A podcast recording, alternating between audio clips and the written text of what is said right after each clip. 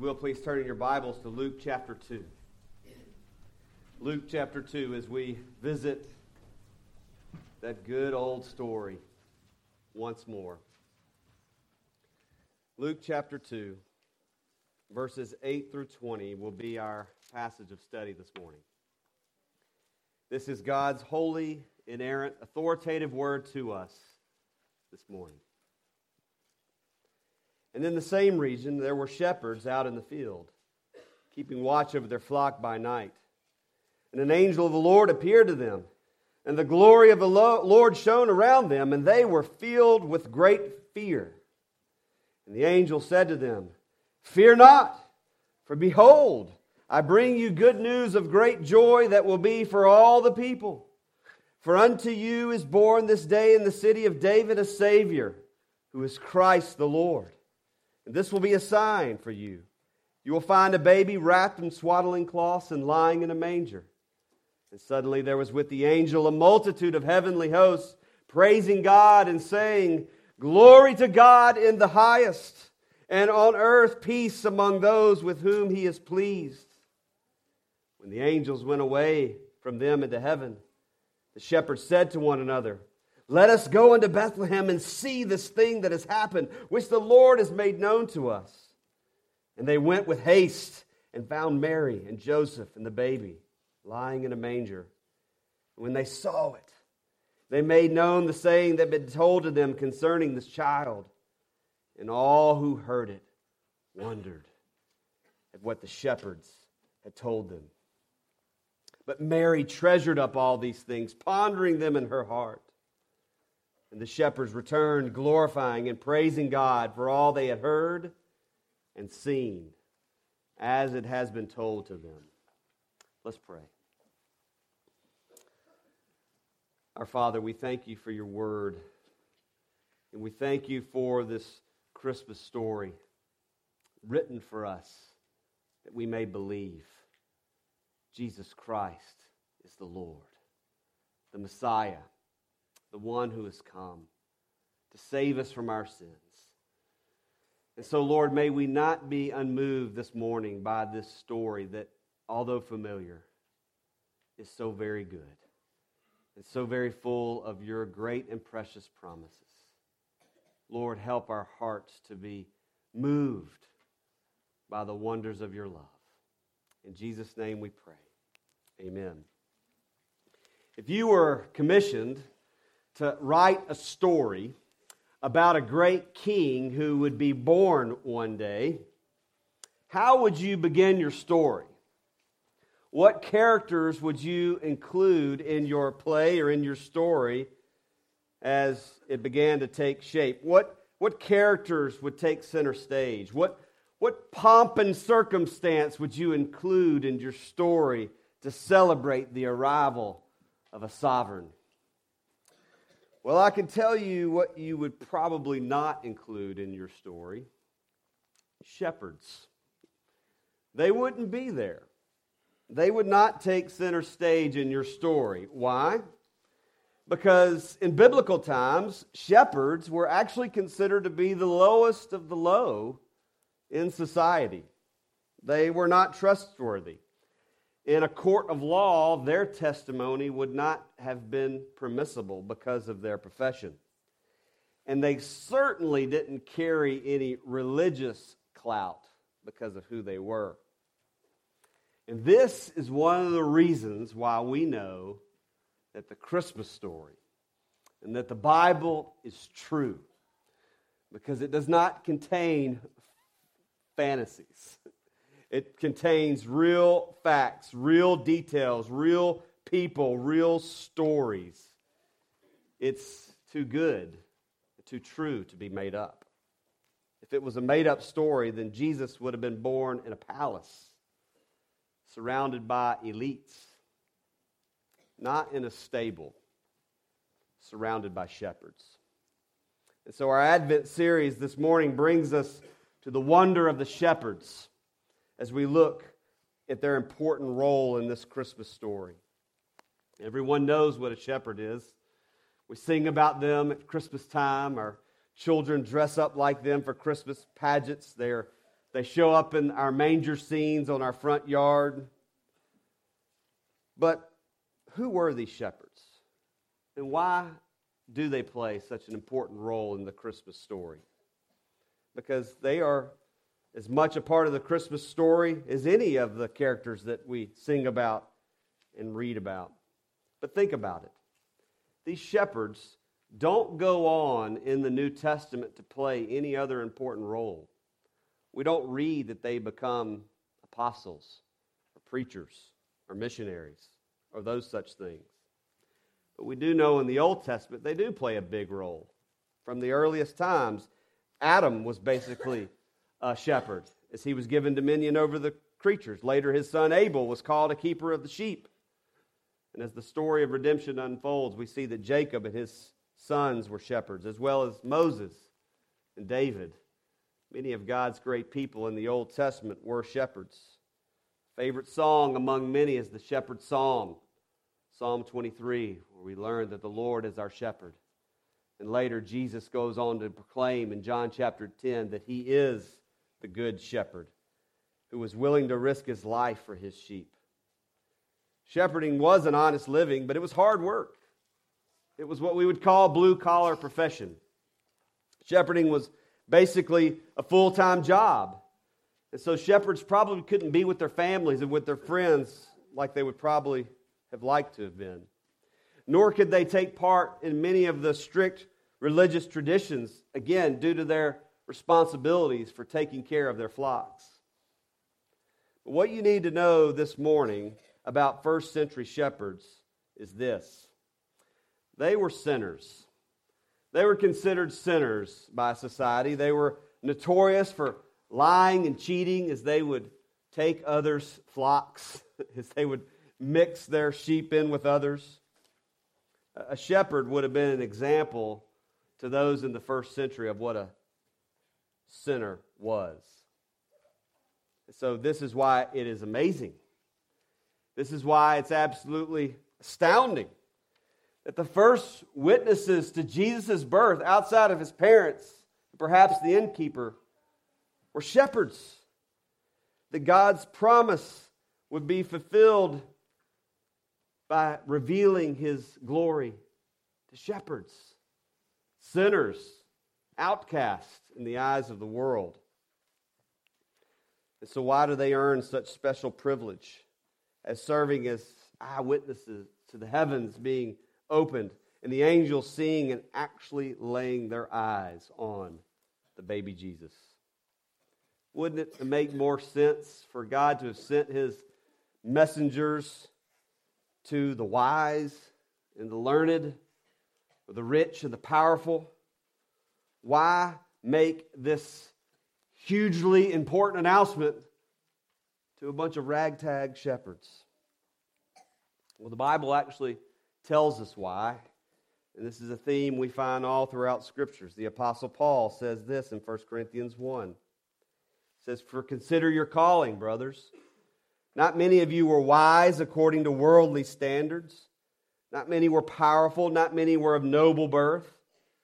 But God chose what is foolish in the world to shame the wise. God chose what is weak in the world to shame the strong.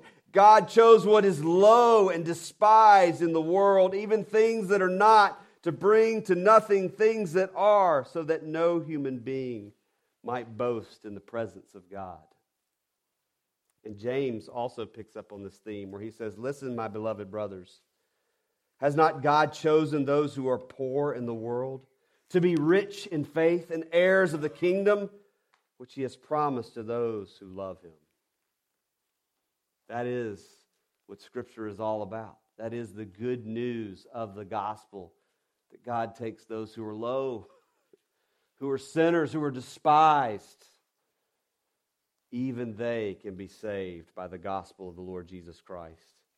And so when the angels announced to the shepherds that they had good news of great joy that will be for all people, for everyone, this promise was being fulfilled in the very presence of the shepherds in the Christmas story. And this good news that came to the shepherds it did not leave them unmoved. They were filled with wonder. They were filled with wonder. And so let's look closer at this Christmas story once again as we discover the wonder of the shepherds. What caused them to wonder at the incarnation? Look at verse 20. It actually tells us that they were filled with wonder because of what they heard and what they saw with their own eyes, what had been told to them. Let's look at that briefly. The first thing is that the shepherds were filled with wonder because of what they heard. Well, what did they hear? They heard the greatest news in all the world. And the response to this news is that they were filled with the greatest joy, the greatest hope, the greatest happiness that had ever been uttered. What was this news of great joy that they had heard? The Messiah was here. That the longing of every heart was now being fulfilled. They heard the glory of God being praised among the countless host of heaven. They heard that the Messiah had come to bring peace, peace between God and man. Imagine, if you will, being a devoted, devoted Jew during this time. 400 years of silence from God. No prophetic word perhaps very little preaching and teaching on hope.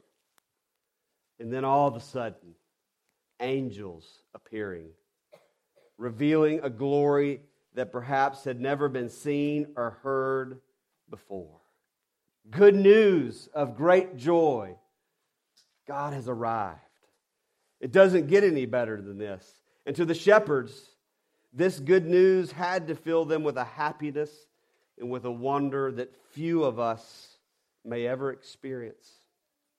You see, this good news was not just for moral people. This good news was not just for rich or religious people. It was not for privileged people. It was for all people. And for a shepherd who was considered low and outcast by society, this good news was even for them. Maybe that's what you need to hear this morning. This good news is for you. Maybe you are looking for good news in other places. Maybe you're wanting some good news to come from someone or something. Maybe it's a Christmas gift. Maybe it's a family member that you hope will come through on their promise this year. But no matter what, the news doesn't get any better than this that the gospel is for all people. The good news is for all people. This good news is that God, who did not spare his own son, but gave him up for us all, how will he not also, along with him, graciously give us all things? The shepherds, they were filled with wonder because of what they heard this good news. Do you hear it? Do you hear it? We have sung about it. You now see it. Do you hear the message of Christmas? That a Savior has come to save you from your sins. Will you go to Him as the shepherds did? They were filled with wonder because of what they heard. They were also filled with wonder because of what they saw. After the news was announced to them by the angels, I wonder how long it took them to recover from you know, the glory of heaven just beaming on them brighter than the sun, surely knocking them to their feet, knocking them out of their senses. How long before they recovered? Until at some point they said, We got to go to Bethlehem. We've got to go see this thing. I mean, we can't doubt it, right? I mean, the heavens were just open to us the, the angel proclaimed to us, Let's go see this thing. And they found the baby just exactly as it had been told them Mary and Joseph. And a baby lying in a manger, a feeding trough, not a palace, not a mansion, but perhaps a tumbled down stable where animals were kept. And in that moment, their faith had become sight. They saw with their own eyes what the angel, what the Lord had told them. The shepherds were, were filled with wonder at this point. How long did they stick around? I love to go and visit uh, parents in the hospital after they had had a, a new baby and get to hold that baby and see the joy on the parents' faces, see this beautiful child that had come into the world. But at some point, okay, Pastor, it's time for you to leave. You can't stick around here. It gets a little awkward. What about the shepherds? They, they, they, can, can you imagine they had to leave at some point? They, surely they wanted to stay. They, they saw it. They were filled with wonder at this baby. That they had just saw the heavens opened up, the glory of God being declared, and now they saw something even more amazing. What could be more amazing than the heavens opening up and multitude of angels singing, praising God? It was a baby. A baby. The feeding trough. That was more amazing to them. They saw God in the flesh, a baby lying in a manger. Do you see what God has done? He chose the low in the world to proclaim his glory on high. What is written for us here, what is recorded for us, is fact. It is documented. It was written down. There were eyewitnesses. We can actually imagine with our own eyes this story. And we have two options. We can believe it, or we can reject it. What will you do this morning? Will you believe the Christmas story, or will you reject it? What I believe that God wants us to see this Christmas is that Christ is the longing of our hearts. He is the hope that we have been looking for. He, he is the glory, He is the fulfillment, He is the longing of our, all our hearts, even more than shepherds seeing angels in heaven, is this baby lying in a manger who is Christ the Lord. And will you stare and wonder at what God has done in the incarnation? If you do, I believe you too will be filled with wonder, love, and praise. The shepherd's simple faith had a rich reward. They had the amazing privilege of being the first to see the eyes, with the eyes of faith, the Messiah who had been born. God came to save sinners, of whom shepherds and even you and I are the worst of sinners. the Christ came for all people. And last, we are told the shepherds were filled with wonder because of what had been told to them. This is another thing about the Christmas story that we must not miss. Christmas came just like the prophets and the angels said it would. All the promises, all the hopes the Messiah would come were now being fulfilled, that a Savior has come and God has come just as He said He would. In Isaiah, the Lord Himself will give you a sign. Behold, a virgin shall conceive and bear a son, and you shall call his name Emmanuel, which means God with us. For many of us, we have heard the Christmas story over and over again. It has been told to us since we were children. It is sung about even on the secular radio. And yet, do you believe it? Do you believe it? Have you put your faith in the Lord Jesus Christ, who was born into this world, born to die? for us. This morning, you have been told, the Word has proclaimed that Jesus is the way, the truth, and the life. No one comes to the Father except through him. Many of us who are parents, we're constantly giving our children warnings for them to do certain things and don't do certain things. And often we're telling these, them to do certain things or don't do certain things for their safety. You know, don't run with the scissors, you know. Don't bang your head up against the countertop, you know, those kind of things. And the warning often goes if they went against the warning that you gave, you might say, Well, I, I told you that would happen. I gave you that warning for your safety.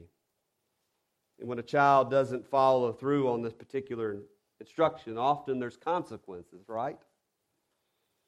Well, this morning we're all children before God. We are all being told this morning the good news. We're all being told to believe in the Lord Jesus Christ because salvation is found in no one else. Salvation is found in no other name under heaven but Jesus Christ, the Lord. We've all been told, just as the shepherds were. Again, I wonder how long did these shepherds stick around the manger scene? We don't know for sure. At some point, they had to leave. They had to let Mary and Joseph care for their child. They had to return to their homes and tend their flocks. They didn't stay there forever. But we are told what they did as they went home. They returned glorifying and praising God for all they had seen and heard. Shepherds, why this jubilee? Why your joyous strains prolong? Why they gladsome tidings be which inspire your heavenly song? Glory to God in the highest. They glorified. They praised God. They worshiped. Imagine the townspeople as this band of shepherds were going through. What's gotten into them? You know, when did shepherding become so exciting? You know, they glorified and praised God because of the greatest news that had ever been given. What about you? What about you when you leave here this morning? Or when the Christmas season has come and gone? and you return to your homes, your families, the busyness of your life, your job, prepping for meals, Christmas shopping, paying bills, homework, yard work, housework, traveling, emails, chores, text messages, football games, all of it. Will you forget this good news? I hope not. May we all return to our homes today glorifying and praising God for the gospel because of what God has done through Christ. That the gospel has come to everyone, even us, Gentiles. You do realize this morning that we are Gentiles. We were excluded from the covenants of promise. But there's good news. The gospel has come to all people. And this should create a wonder among us. That we who had no claim on the covenants of promise, Christmas has brought this good news that the promise is for everyone. This is great news. The gospel is for everyone. So let's go tell it on the mountain. we'll sing that here just in a minute. And remember, these shepherds, they were labeled as sinners. They were given no prominence in society. And yet they came away from the manger scene changed. And they realized that they mattered. That they mattered. That they matter because the gospel is for sinners. Sinners like you and me. Jesus Christ was born to save sinners. This morning, you matter to God.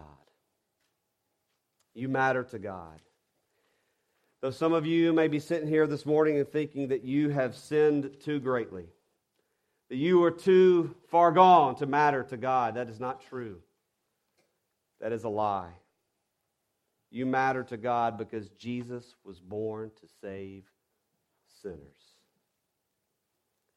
Treasure that in your heart this morning. Let's pray.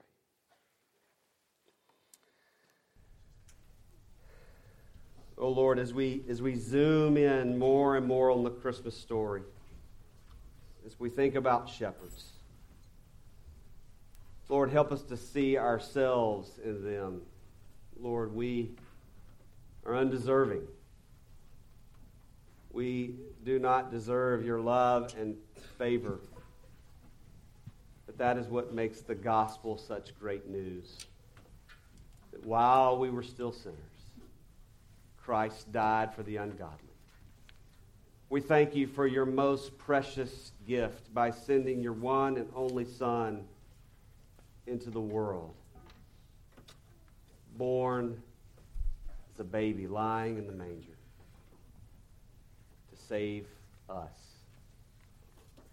to teach us we matter. Thank you for your amazing fatherly love to us. Lord, help us to go from here changed, singing and praising you for who you are and what you have done. In Christ's name we pray. Amen.